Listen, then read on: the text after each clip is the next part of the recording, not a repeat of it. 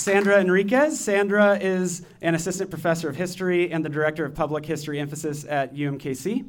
She is a native of Ciudad Juarez, Mexico, and immigrated to the U.S. with her family in 2000. Uh, Sandra has a BA in history with a minor in Spanish, an MA in U.S. Mexico border history with a minor in public history, and a PhD in history from the University of Houston. Sandra's research and teaching interests are in Chicanx and Latinx history, urban history, borderlands, social movements, and public history. Locally, she, along with her students at UMKC, began the Latinx KC Oral History Project, a project geared to collecting, preserving, and disseminating oral histories of the Latinx community in the area, and is developing an exhibit on the legacy of the Guadalupe Center. She's also the co editor of a forthcoming digital project on Kansas City activism. Give it up for Sandra everyone. I just first want to say thank you uh, for being here, and I want to thank my fellow presenters, Hakima, and Angela, and of course Nick and Wendy. And I'm really excited to be here. This is my first time uh, coming to an open table, and I'm going to put a timer to myself because I'm going to try to fit in a semester's worth of information in 10 minutes, if you can believe that. So I hope we can do it. Uh, but thank you for having for coming today. And um, this is a very important dialogue that everyone needs to have. And I'm really excited to hear today's conversations. Um, I wanted to start off saying that gentrification tends to be a very new thing, right? We hear all about it all the time. We see it happening here in KC. We see it happening in the Bay Area. We see it happen in Chicago, New York. All in all, we hear gentrification thrown around in our day to day conversations all the time. Uh, we hear about kind of the quote unquote up and coming areas, the um, the fact that people are revitalizing areas that were historically old, right? Uh, but as a as an urban historian myself, um, I see that gentrification is not new. That gentrification is deeply rooted in history and a history of the United States that is oftentimes ugly and and you know full of discrimination and racism and oppression. And so I want to talk today about how can we can tie gentrification to historic events and historic happenings in, in our history, and how gentrification um, it's the effects and results and manifestations of historic uh, racial and class inequality in the United States. So, in order to understand uh, these historical connections of gentrification, I like to always tell my students that I like to define things. So, I'm going to give you a a version somewhat of what I, I, I tell my students gentrification is. Um, sometimes people, th- uh, the, the term gentrification is very conflated, right? Uh, people think that gentrification simply means renewal or revitalization, but that oftentimes leaves uh, communities of color out of the picture, especially those that have been working hard to maintain their community for so long.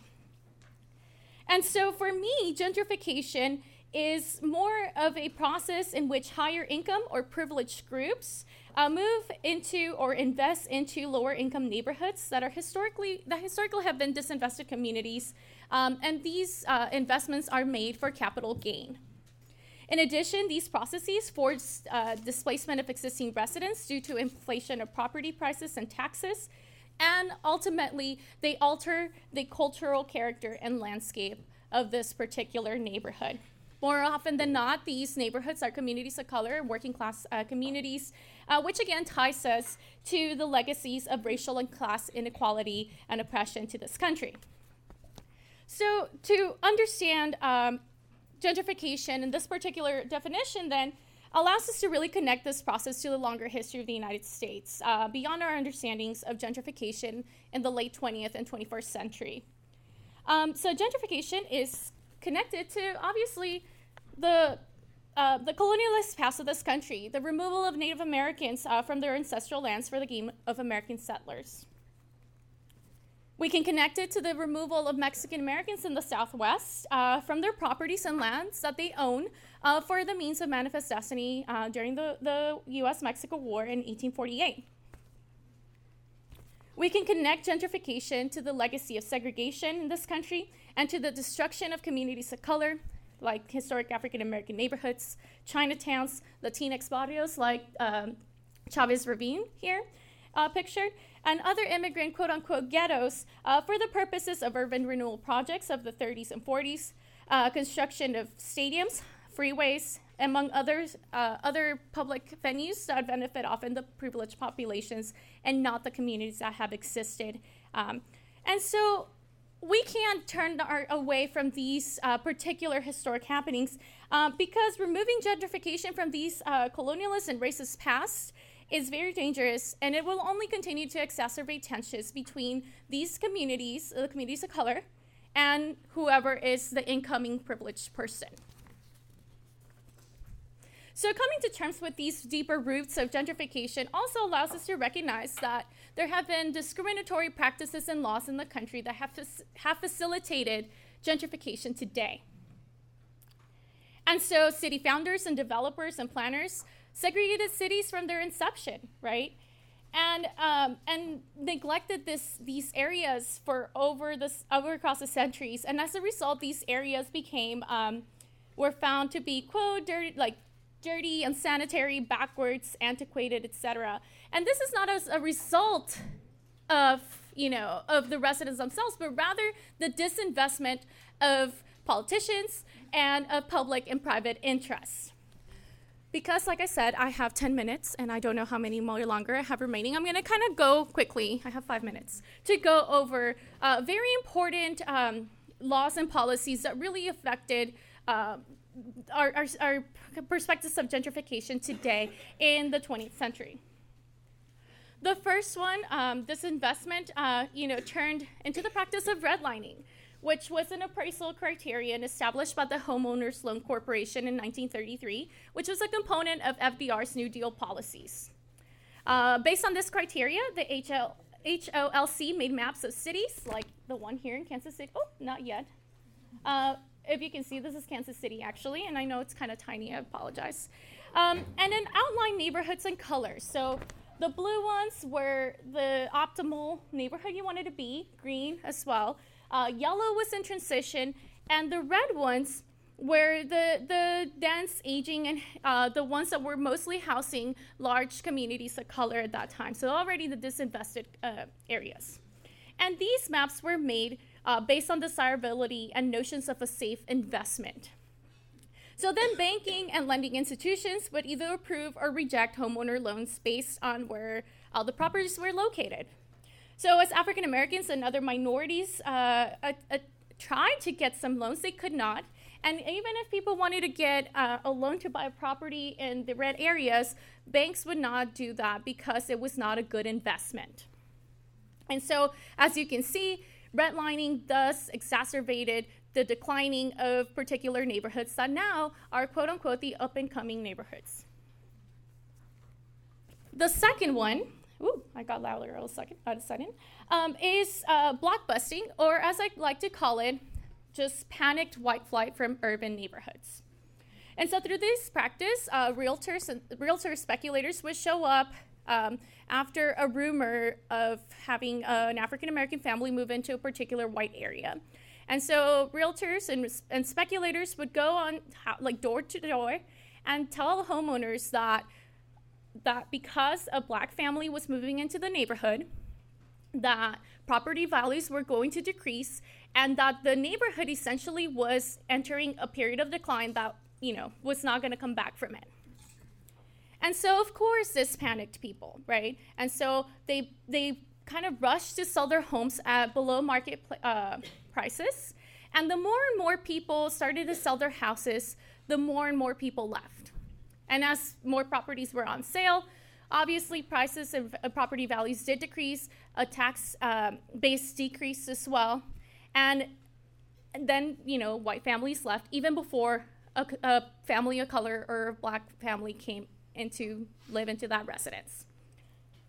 And so from there, uh, this opened an opportunity for, for the African American middle class to come into certain neighborhoods uh, and to buy properties. But this wasn't, it, it, turned out to be more of a burden than anything. Um, black homeowners had to pay anywhere between 80 to 100% more in home mortgages, taxes, and interest rates uh, than their white counterparts, and placing a burden, and you know, it began to place a burden in these communities. And so, black families kept it found it very difficult to maintain these homes, and as they started to deteriorate, um, they were unable to get uh, other homes, or excuse me, loans to be able to fix their communities. Again, these communities were already redlined. Banks were not making investment in those areas. So again, it's a spiral of um, of you know blighted areas and making these blighted areas. So Kansas City, um, obviously dealt with redlining and, and blockbusting, um, but we can also tie these um, experiences uh, to J.C. Nichols. So we have him to thank for the hypersegregation of uh, Kansas City, even to present day. Uh, Nichols's work started in the early 19 teens, and, um, and, and today we still feel the ramifications, right? A century later, we can still see his, uh, his work on our urban landscape. So between 18, or 1908, excuse me, and 1940, in the 1940s, Nicholson envisioned the construction of exclusive neighborhoods um, for whites. So he built dozens of subdivisions across the Kansas City area, including uh, the Country Club Plaza, Mission Hill, Summer Hills, Crestwood, Prairie Village, and Leawood on the Kansas side. And Nichols enforced uh, very strict rules on neighborhoods that, uh, and how they should function, who was allowed to live in them as well. And so he enforced these deed restrictions and restrictive covenants, such as the one on the screen. And if you can't read it in the back, I will read it really quickly. Uh, it reads, quotes, oh no, I'm almost done, I promise. I, this is like a theme, a, a, topic that I really care about, so that's why I'm going off already. Anyway, so um, so the, the covenant, uh, the restricted covenant reads, um, quote, none of the said land or portions thereof shall be ever sold, conveyed, transferred, devised, leased, rented, or used, owned, or occupied by any person of the Negro blood, end quote. And he also goes on to say about other, um, other ethnic groups like Syrians, Armenians, and Jewish um, as well. And so these restricted covenants obviously prevented people from living into areas and thus created what we know today as the Troost wall, right? If we have these restrictive covenants, uh, that means that essentially certain populations, particularly African Americans, could not move into certain areas of Kansas City. And again, when, once we go east of Troost, we see, you know, disinvested communities, etc. And yes, these laws have been overturned, but we can't deny that the effects are still seen today. Uh, we can't really turn our backs on, the, on these laws and housing policies in Kansas City and, and the United States because they did make gentrification possible. Uh, this history has made it possible for privileged groups to move into areas that have been neglected by the private and public uh, interests at a bargain price. And so it would be for my wish, you know, uh, for people to kind of know these uh, these histories to understand why there are tensions in these particular areas when white folks move into uh, gentrifying communities. Um, can we prevent gentrification? Perhaps not, right? As long as there's capital investment and disinvested communities, we're going to continue to go down this road. But we need to grapple these historic uh, roots of gentrification in order to be able to understand why there has been dis- disinvestment and in order to m- move forward and mend into our future right and try to make sure that we find strategies and solutions to avoid displacement and inequality by uh, including people uh, from the community and trying to see uh, which are the best ways and, um, and policies that we can implement not only at the local level or at the neighborhood level, but at the national level. I'm going to stop there because I can keep going on forever. So thank you.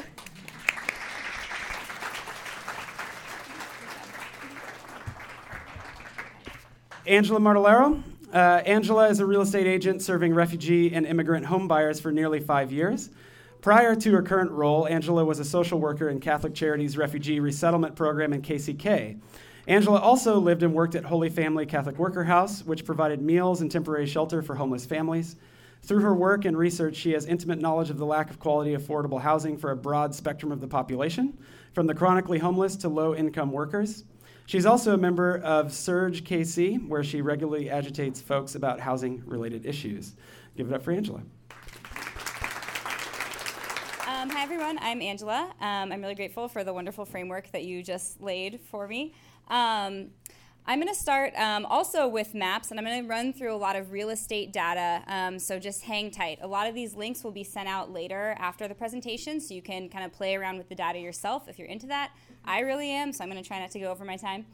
Um, but this is uh, another one of the maps that Sandra mentioned. Um, this is historical data from 1939. This is a security map from the Homeowners Loan Corporation, which, um, as she mentioned, is part of the federal government's New Deal program. Um, and I put some uh, lines on here for everyone to get their bearings. So Troost is right here, 27th Street is here. Um, and as you can see, almost all of Kansas City is red or yellow, right? So that would be the hazardous or declining areas where you were not able to get a home loan or home loans were very, very limited. Um, you can see some blue green down here. Can anyone tell me what that is? Where's that? It's the Country Club Plaza, actually. So, yeah, um, you can see that all of the money is starting to go this direction. Um, so these maps were created using um, data sheets. What they did is they sent appraisers and real estate folks out to 250 cities, including Kansas City, and they would fill out data sheets. Um, and just the questions on them were already very um, discriminatory or uh, biased. So I'm going to show you one of the questionnaires really quickly. And I know it's hard to see, but um, this is from what we would now consider to be the west side in Kansas City. So back in 1939, the questions that they have are class and occupation, wage earners and low class laborers, percentage of foreign families, 50%, what nationalities, Mexicans and mixture, um, and then it has the percentage of quote unquote Negro in that area, which would be 5% at this time. Um, and then it goes into from demographic information into the structure of the buildings that are present. So, how many uh, apartment buildings, how many single family homes, what are rates of owner occupancy compared to rental rates, um, what are sales prices, sales demand. On this line down here says none. I know it's hard to see, but you can play with this stuff later. I'll send you the link. Um, but they have, for every neighborhood, they have these data sheets, and then they also include written paragraph descriptions about the neighborhood. So, what I'm focusing on tonight, um, as we move forward in time to some current data, we're going to be focusing on the area around 27th and Troost. So, there's this little yellow square in the middle, um, surrounded by red. Um, these maps don't exactly match up to current zip codes or neighborhood boundaries, but generally, this area would be 64109, Beacon Hill, Longfellow ish. Is everyone kind of familiar with where we're talking about? Okay, so I pulled some quotes from some of these um, uh, security map data sheets. Um, so again, this is in 1939. At this point, all of these areas that we would consider Midtown, Hyde Park, Westport, were already in extreme decline at this time. Um, so it says, a small area built up on a speculative basis some 30 to 35 years ago, so that would be turn of the century. We're talking about the Longfellow neighborhood right here um, in 1900. Stands out as superior to the surrounding property, but is witnessing little or no demand for property. Has maintained an orderly appearance, but is due to decline rapidly because of its location, surrounded by old and poor property, also commercial encroachments. It is also going to rooming houses. So these data sheets don't just describe how it is, but they're making predictions of this area is going to decline, so don't lend money here. And you can also see discrimination against um, apartment buildings and rooming houses. Um, another quote from this general area threatened with Negro encroachment from the north, the colored section having extended to 27th Street east of Paseo. It is a spotty section with many cheap bungalows and cheaply built two story structures. Very little demand for property in the area, but it is a fair rent district. So, again, they're basically saying this is a place where landlords should buy property. Um, and these these maps and these data sheets became the basis for real estate for the rest of the century and into today. Um, because, as you'll see in a minute, these these maps, even if we're talking about health outcomes, if we're talking about racial demographics, they're going to look basically exactly the same today. Also, in these areas, um, rates of owner occupancy were only between 30 and 55 percent. So, half to more than half of the population in these areas were renters. What does that mean? It means most people did not own their own homes. They were not responsible for the maintenance and upkeep of those homes. When we talk about neighborhoods falling into disrepair, in a lot of cases it was not the like the people who lived there were not able to maintain the property because it didn't belong to them. So um, here's some current data. This, um, this map is from the Kansas City, Missouri Health Department. Um, they've not been officially released yet, so I do have to give a quick disclaimer that any interpretation of this data is mine. It's not coming from the health department. Um, but what it shows is um, life expectancies from 2011 to 2015, and then 2012 to 2016. And I have one that's more zoomed in so we can really see. So the dark blue um, has the worst, like the lowest life expectancies, and as it gets lighter, life expectancy increases, okay? So I've pointed out three zip codes where there's been a dramatic change.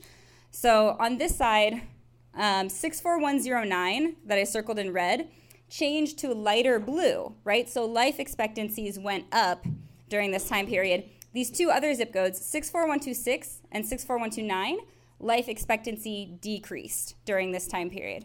Everyone with me? Okay. So, um, we can't necessarily just look at this map and say why that happened, but what I did is I compared it to um, home sales during the same time period. I know this is a table of numbers, but just stay with me. So in 64109, remember the one that was in decline back in the 1930s, um, in 2011, the average price of a home was about 75,000. In 2016, the average home price was 156,000. So it literally doubled in that 5-year period and life expectancies went up. Do we think it was black people moving from the east side and buying these houses and having better health outcomes? Probably not.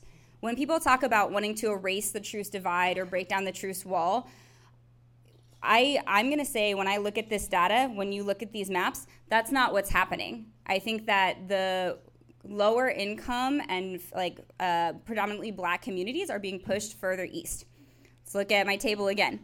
Um, just to make sure the data didn't somehow get you know messed up by an outlier property.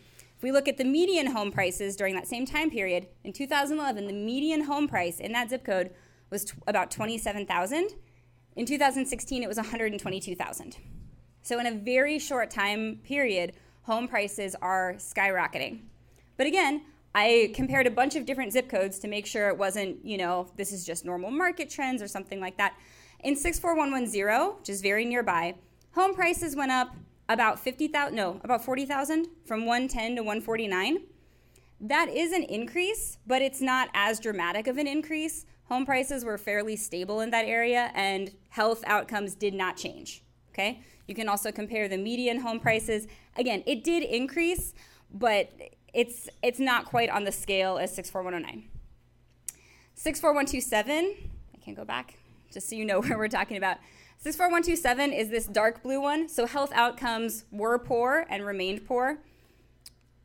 Um, the average home price in 2011 was about 14,000 and in 2016 it was about 27,000. Again, that is an increase, but if you're looking at houses under $40,000, there's not a lot of difference between a $20,000 house and a $35,000 house. They're generally not going to be habitable for owner occupants. They're mostly going to be investors. Um, a lot of them are in really bad condition. So to me, this doesn't really say that there was any change in home values. Um, 64129, I'm just going to keep going back and forth. so this is one of the ones that had um, a decrease in life expectancy, this really big one here. Um, so average home price was at 33, then it went up to 53. Again, not those are still not really great quality, highly in demand homes, right? At that price point. And health outcomes decreased. 64126, same story. They went from 17,000 to 34,000. That's still not a house that an owner occupant is going to buy, you know, to live with their family. Um, Oh, whoops. Oh, it went away. what did I do? I pressed the wrong button. You're fine. How am I doing on time? Uh, I think One minute. Just the table again. 12 seconds. Okay. Oh, that's perfect. So, um, so again, there are a lot of ways that you can look at this data and interpret it, but I'm going to take one more minute. But um, from my personal experience as a real estate agent, when I go into homes in the Northeast and on the East Side that are in those price ranges, twenty, thirty thousand dollar homes, they, I mean, has anyone ever been in a house like that? Okay. So you see children's names on the wall with their heights marked, right? You see um, abandoned toys. You see things that indicate that families lived here, that people lived here. But you also see water damage, mold, roaches, fleas. You see a lot of sorrow and a lot of poverty in these abandoned properties, HUD homes, foreclosed homes.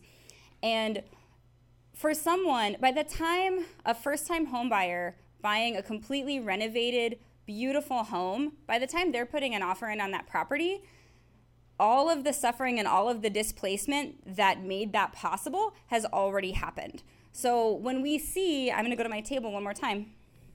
When we see 75 to 156 in five years, the people that are buying those houses in 2016, 17, and now in 18, they're, you know, people ask, well, who's being displaced? Of course, you don't know because it happened when all of those homes were vacant as encroachment, as wealthy encroachment starts to happen and push people further to the east side. So, with that, I'm going to pass it off to Hakima to talk about a little bit more personal story.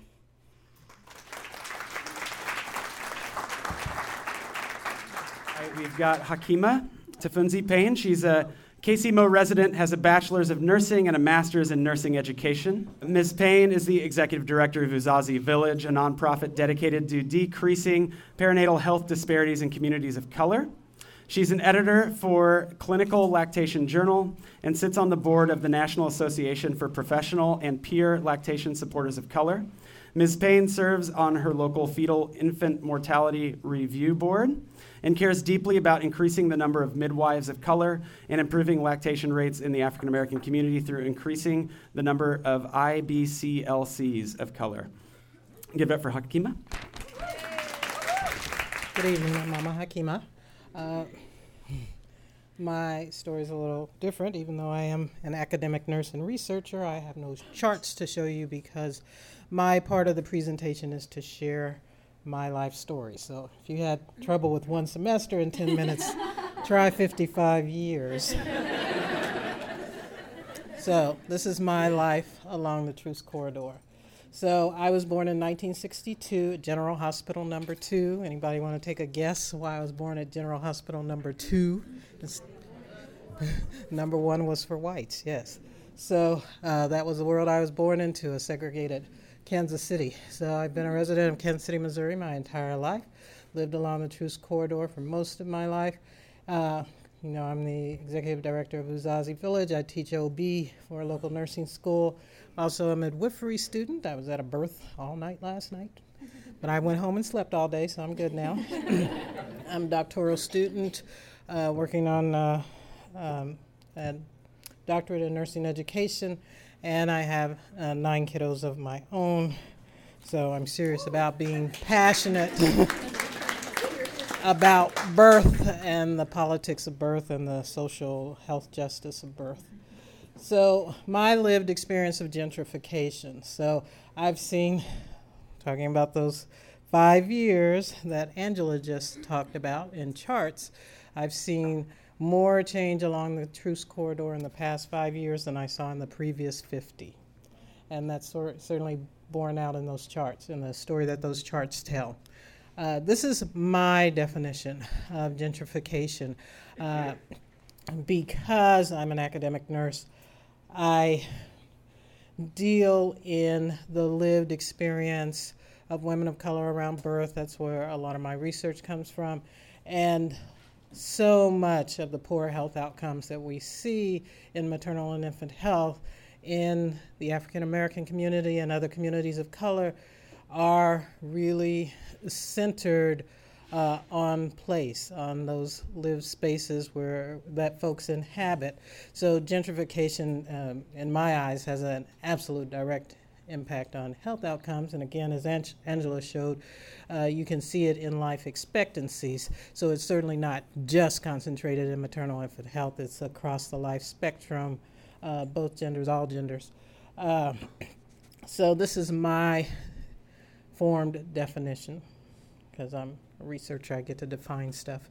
Uh, my definition of gentrification is the cultural, economic, spiritual, and psychosocial violence and oppression visited upon communities of color, mostly low income, when affluent dominant culture people move into their communities to advantage themselves while displacing those who previously inhabited those communities. So there you go. That's my definition. And that's certainly how I see it play out uh, in real life. It's kind of surreal to have this lived experience of watching a community I've lived in my entire life change right before my very eyes and not for the good. I see nothing positive and nothing redemptive about gentrification, though lots of people would like to frame it that way. There is nothing, let me say it again, nothing in my eyes that is redemptive about it or positive. Uh, and I often ask the question uh, who does it constitute improvement for? I know it's not for me. When I see a bright, shiny new building go up, some condos, a loft, some fancy boutique grocery store, that's not for me. I know it's not for me, nor is it for the others in my community who inhabit it.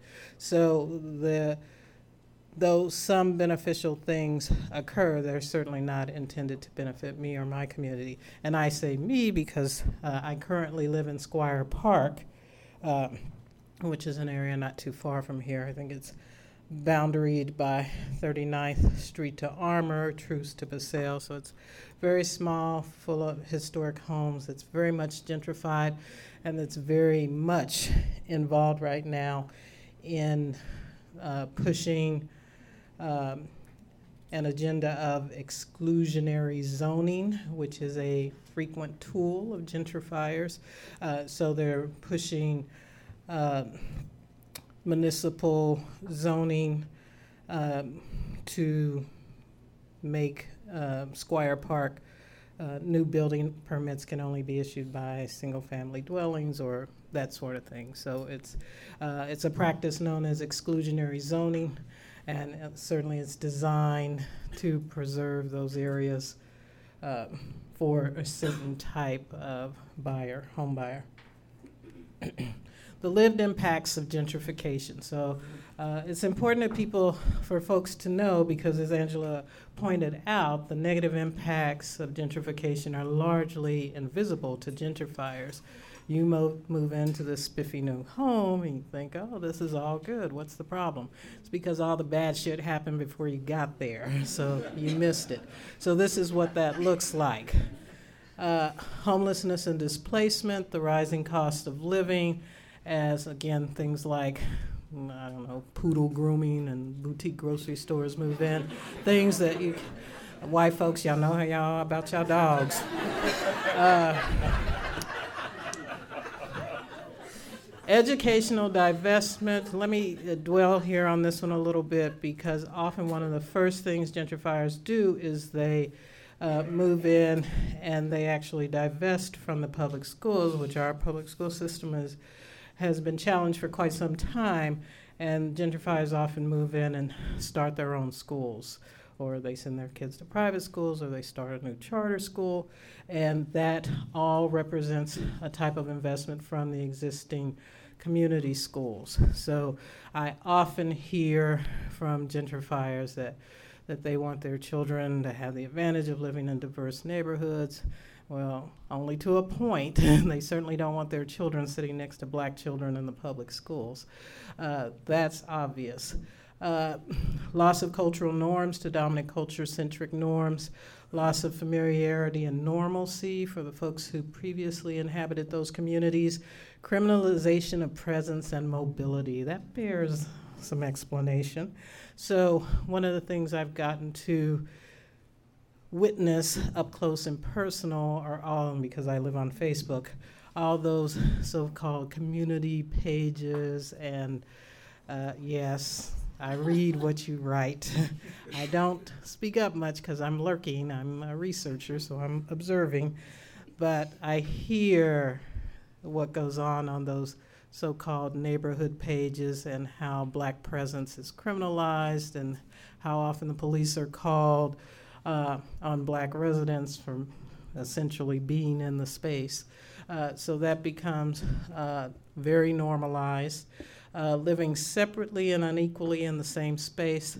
So we'll see what dominant culture people often call diversity is really two communities inhabiting the same spaces without ever interacting. So that kind of diversity is fucking worthless in my opinion, but who's asking me? So, uh, mental stress that comes with the lived experience of um, that racial and systemic inequity and inequality day in and day out, and acute and chronic health impacts that ultimately uh, result in shorter lifespans for African Americans. So, again, it's all bad news.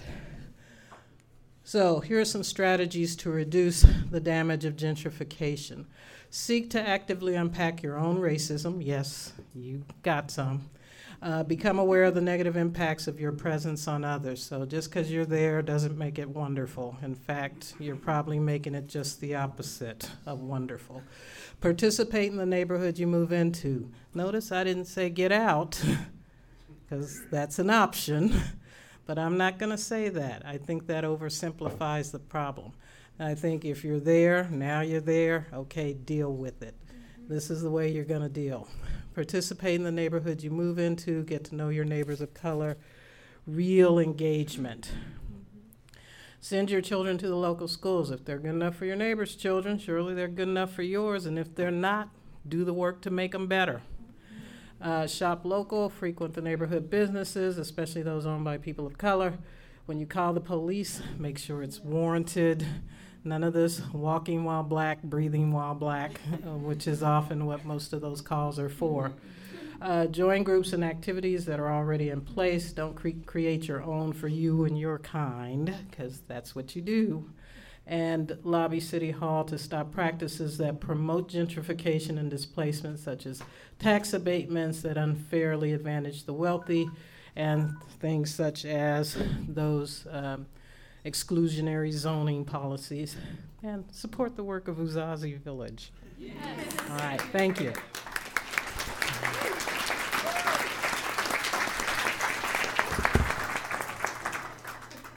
So now we're going to show you a short video um, from the Kansas City Star about uh, the neighborhood Beacon Hill. Um, is everyone or is anyone familiar with Beacon Hill? You might have seen this video before if you went to uh, the SURJ meeting a couple months ago.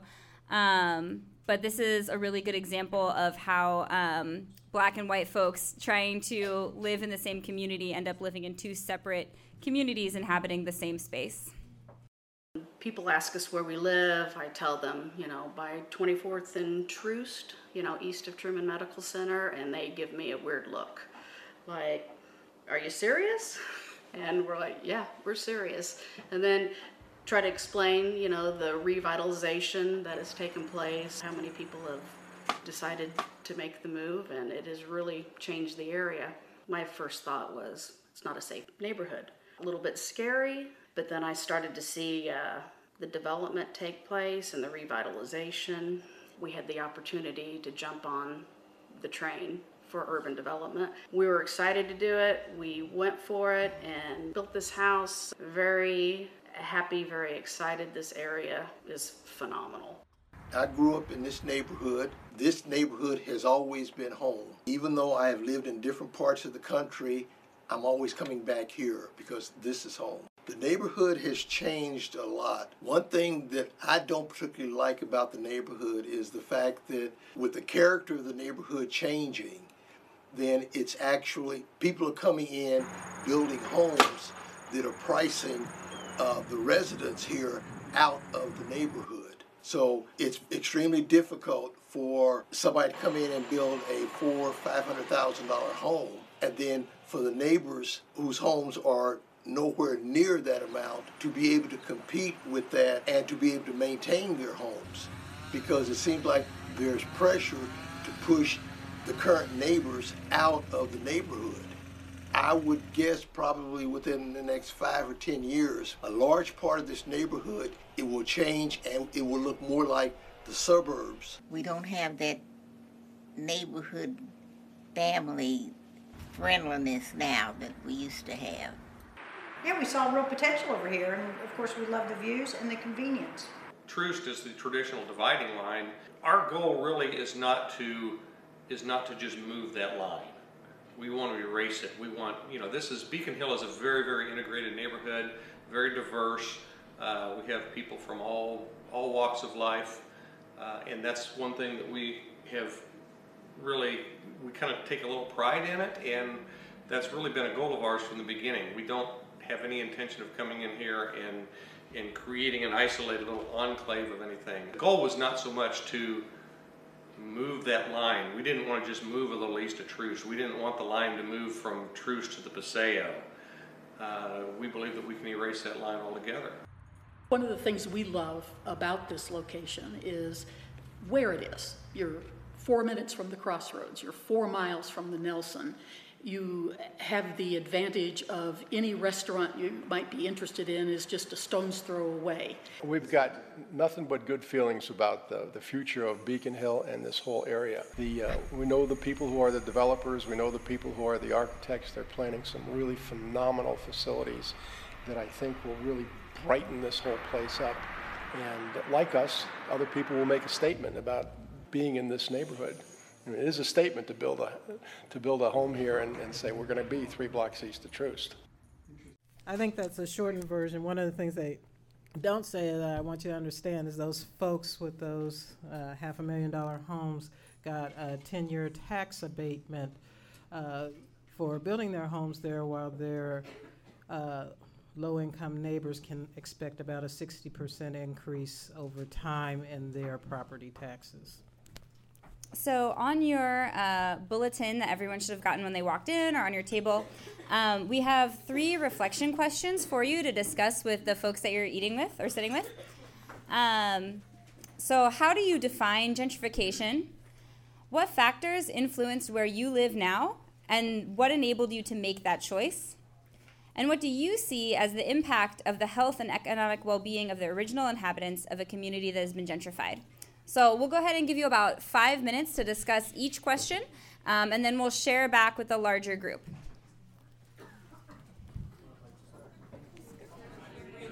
All right, everyone, we're going to get back to sharing what your dialogues and discussions and conversations have been at the table. So, just a reminder because there's a lot of you, make sure that, you know, whenever you want to share what your table discussed, uh, to shout and then I will try to best uh, as best to concisely repeat your question or comment. Um, also, when you get up, please make sure you share your name so we can actually put you know a name to the face. Um, so I'm going to go ahead and ask the first question. Um, I think that both during this. Um, during this discussion, we had different definitions about gentrification, and like I said, it's a conflated um, um, word, right, to define. So, I wanted to hear what some of you had mentioned uh, and how you all defined um, gentrification in your tables. Yes, sir. Um, my name is Abdurrahman Adnan Khiari. I go by Waji Lion. Um, so I started off by describing that gentrification is not um, unique to the United States in particular, um, nor is it related just to North America, Europe, but it's also all across the world. Um, I do see it as uh, an abuse, like uh, what Hakima said in her definition. I definitely agree with her. Um, some people in my table have a little bit of different meaning to that, um, but the idea of uh, whether it's the government coming in kicking a whole bunch of group of people for its own development and its own uh, visitors from outside to just see one clean area and a whole bunch of people living in slums, whether that's the case in Saudi Arabia or whether that's the case in India or whether that's the case in Kansas City. Mm-hmm. Uh, and it, uh, since I've traveled the world, I've seen it happen in many different places. And it's very sad to see it in a first world country um, like the United States. Mm-hmm. All right, thank you for your answer. Did everyone hear that? Kind of? So he mentioned that gentrification is not just a phenomena that is happening in the United States, but all across the world, right? And not just in the in the Western world, but in other areas as well. Um, and that you know, in a way, kind of replicates some of the particular forces that we discussed today. Does that best describe what you just mentioned? Very well indeed. Oh, great. Okay. So, anyone else wants to share what uh, their definition of gentrification is? Do you have your hand up up there? Yeah. I'm Erica. So I would say number one is when you invest in a place and not the people. That's when gentrification becomes because then you measure your success by property values, by um, physical improvements, but the ability of people to also have socioeconomic uh, mobility. That's how you create the, the, the, the gentrification or they can all participate in their own neighborhood. Mm-hmm, mm-hmm. Love that. Yes, that was a great one. Back there.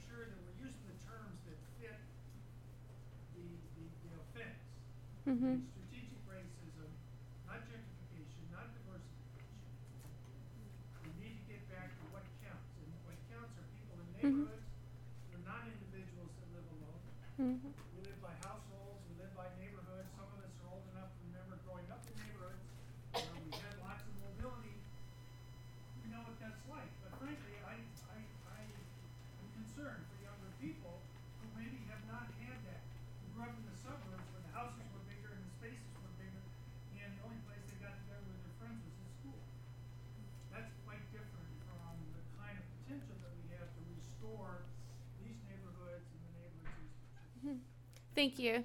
So the last two uh, definitions that we heard were mostly about people, right, and caring about people, not just thinking about uh, physical capital, right, land, etc.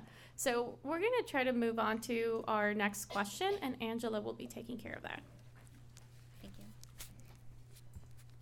Okay, so the second question that we had you discuss was what factors influenced where you live now and what enabled you to make that choice? What resources did you have? So, who wants to share a little bit about their own personal home uh, or, I don't know, choice?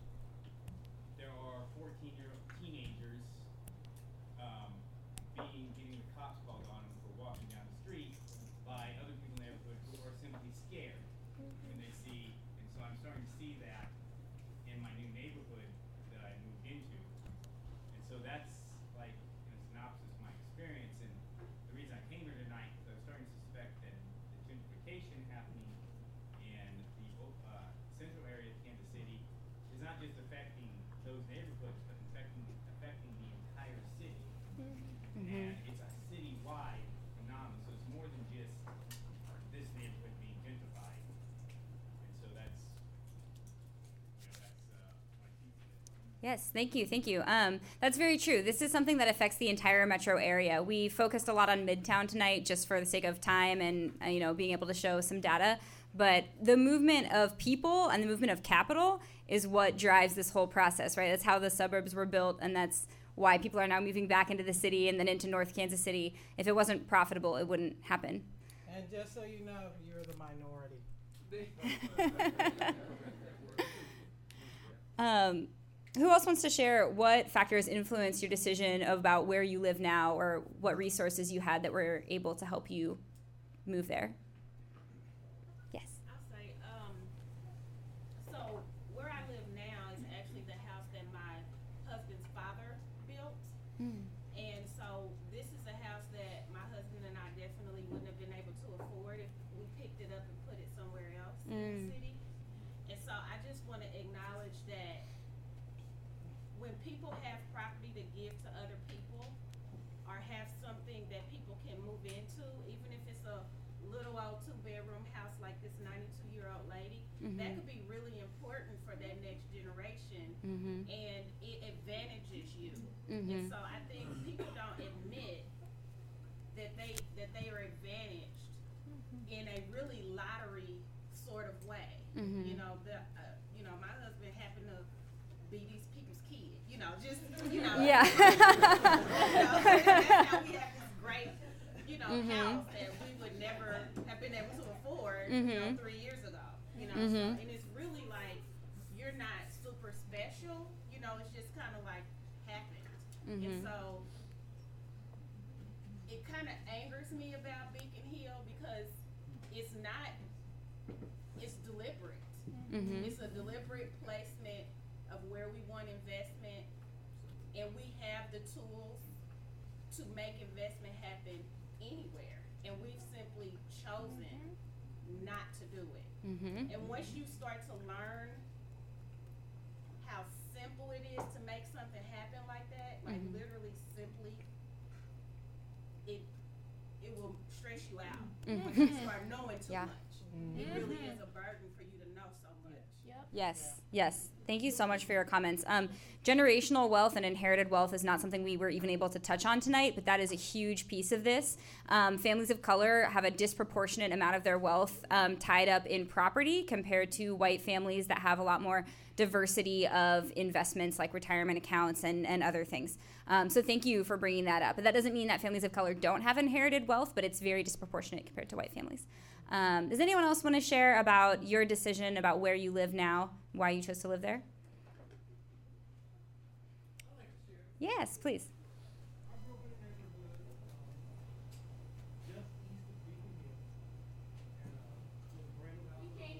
Can, can you speak up a little louder? Come closer. I grew up in the neighborhood east of Beacon Hill. It was a new home when I was a child. I grew up with the neighbors, and all of their property values have gone down because of the Great Recession and all the other things. So people started moving back over there, slowly gentrifying the area. So I decided to personally start buying in that neighborhood, one house at a time. And I did that enough times to stop people from gentrifying the neighborhood. So the way to stop gentrification is to buy your neighbor's house. That's that's awesome. Thank you so much for sharing that. That good for you. That's excellent.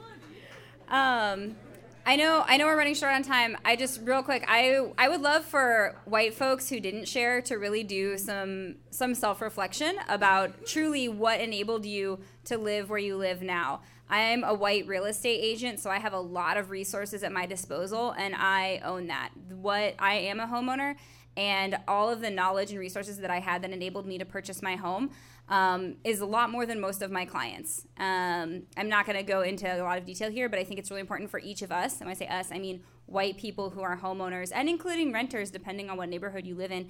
What really made it possible for you to live there that people of color don't have access to? All right, d- got the last question, so we'll move on to the last question real quickly. Uh, what do you see as the impact of the health and economic well-being of the original habit- inhabitants of a community that has been gentrified? So, uh, so this is a question about the health and economic impacts. So, uh, what do you think that looks like? Remember, this is Mama Hakima here, so don't come with the bull. yes. Well, actually, I'm going to stop you. I'm going to let someone who hasn't spoken since we're so limited on time. Whatever you were going to say would have been brilliant, I know. You know, I'll, I'll tell you what. Yes. I've lived in a place for 30 years, and it's a place that's starting, I think, to get gentrified. And I What is the neighborhood? Historic, no- historic Northeast. Okay. So what I'm seeing is that people move in and they're, they're complaining about the neighbors, and people are getting these code violations. all of a sudden. Right. And so then they're having to spend a lot of money when before nobody really cared, and now you know. Well, that's a way to push them out. What's the health impact? Or the, I guess that's an economic impact. But yes, the. Well, no, if you're older and all of a sudden you're having to fix your house. yeah, and you don't have a place to live. That definitely has a health impact. But yes, this these code violations, neighbors incognito, low key, calling the city on folks and having uh, them um, have these uh, code enforcements that go with exorbitant fees that that snowball, and then they get more code violations and more fees and. So yeah, that's that's another way to push folks out. What else? Thanks for bringing that up. That is how that happens. Yes. Um, I just want to, this is kind of from a perspective when I lived, sorry, when I lived in New York City, uh, something I noticed as far as neighborhoods getting gentrified is it really limited ability to start a family. People would, um, make just family planning decisions based on their rent, and I feel like that really changes the dynamic of the city. Um, the other thing I wanted to comment on, I'm an Hmm. architect, an urban planner, and I do a lot of low-income tax credit work. Um, in the state of Missouri, the state LIHTC tax credits were eliminated. So I just want to comment on that, that we need to keep our eyes at the state level, not just at the city level, of how that impacts the housing. That is so so true. Um, we have a watchdog group that we work with that keeps an eye on uh, Jefferson City and all the legislation that passes through that affects and impacts women's reproductive health. And there is some scary stuff happening in Missouri. Not that it ever claimed to be a progressive state. I always say, I always say, Missouri's trying its damnedest to be Kansas. All right, one more. All right, one more.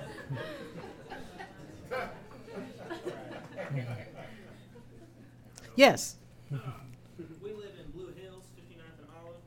And, Okay, uh, okay. We, uh, we rent, we moved there for, for the price, it's all we can afford, newlyweds.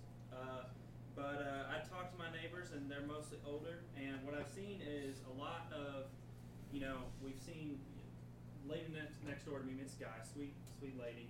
She lived there since before my parents were born. Hmm. And what she's seen, she could tell me stories about my house, and she has. and she's told us how, how all these, uh, in, in our neighborhood, you know, it's predominantly older folks. And what happens is these older folks die, and their kids don't want to don't want to deal with it or can't deal with it, and there's no one there. And so what happens? Well, property goes to the the highest bidder. Mhm. And then it gets turned into one of those low rent churn out things that's Right. always turned over year after year. Right. And you're losing the roots of the community. And you see mm-hmm. uh, these folks who live here, they love these places. They're they're getting older. They can't mm-hmm. keep it up. And their kids they aren't staying. Right. And so you just get this turnover.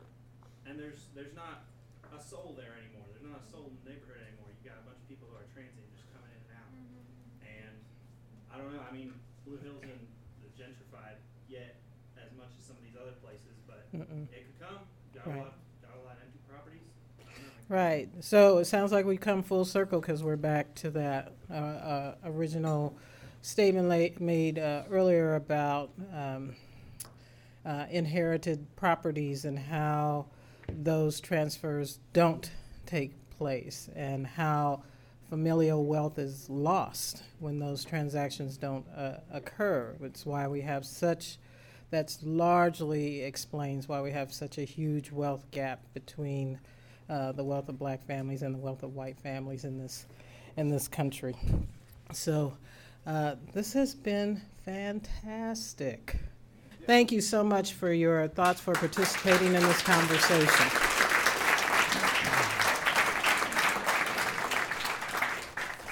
Thank you so much. We so appreciate your time and effort and thoughtfulness that you put into the presentation. You're leading us in our conversations tonight.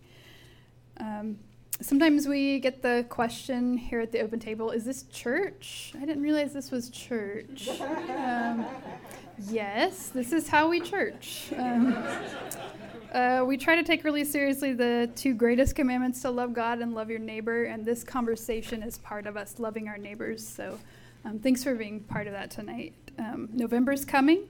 We can love our neighbors with our vote um, and our hands and our feet and our, our money. So I hope that we've given you some suggestions of ways you can do that tonight. Closing blessing. May God bless us with discomfort at easy answers, half truths, and superficial relationships, so that we may live from deep within our hearts. May God bless us with anger at injustice, oppression, and exploitation of God's creation, so that we may work for justice, freedom, and peace. May God bless us with tears to shed for those who suffer pain, rejection, hunger, and war, so that we may reach out our hands to comfort them and turn their pain into joy. And may God bless us with enough foolishness to believe that we can make a difference in the world, so that we can do what others claim cannot be done. Amen.